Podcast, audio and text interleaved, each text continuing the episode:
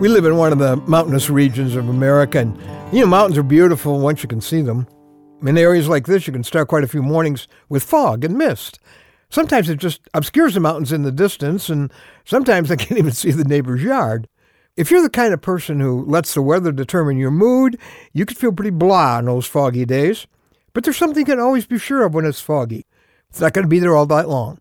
Yep, because even though you can't see the sun, you know it's shining out there. It's burning off that fog and till you can see the beauty around you again. Well, I'm Ron Hutchcraft, and I want to have a word with you today about what can lift your sadness. Amy is a good friend of our family and, and one on whom a heavy fog has descended in recent days, not unlike you, maybe. It's been very sad. It's been a very hurting time. Amy and her husband have been joyfully expecting their first child. They were even talking about names they wanted for a boy or girl, until they got the heartbreaking news from the obstetrician that the baby had stopped growing and their baby was gone.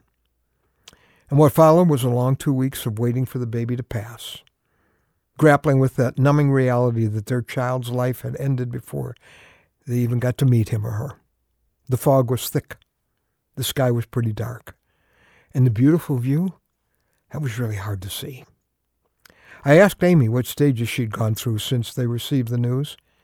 She told me, of course, that there was at first a deep sadness.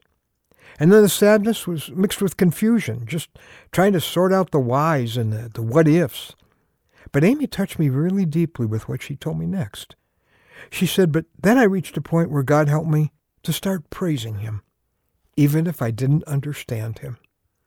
And then she smiled and she said, When I started praising Him, most of the sadness lifted. the fog had lifted. That was a secret discovered by the man who has epitomized human suffering for centuries, Job. The man who lost his health, his children, his fortune, and somehow he finds some peace. As he says in Job 121, our word for today from the Word of God, the Lord gave, and the Lord has taken away. May the name of the Lord be praised. See, in all this, Job did not sin, the Bible says, by charging God with wrongdoing. Well, Job would agree with the peace that Amy found. I don't always understand you, Lord, but I always trust you. In Job 2:10, he asks, "Shall we accept good from God and not trouble?" And in chapter 13, verse 15, Job says, "Though he slay me, yet I will hope in him."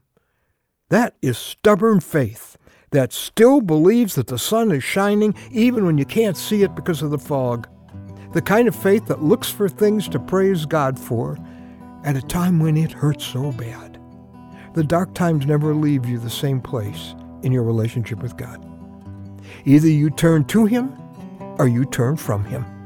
When you let your pain turn you from Him, you've just abandoned your only possible source of hope and healing and recovery.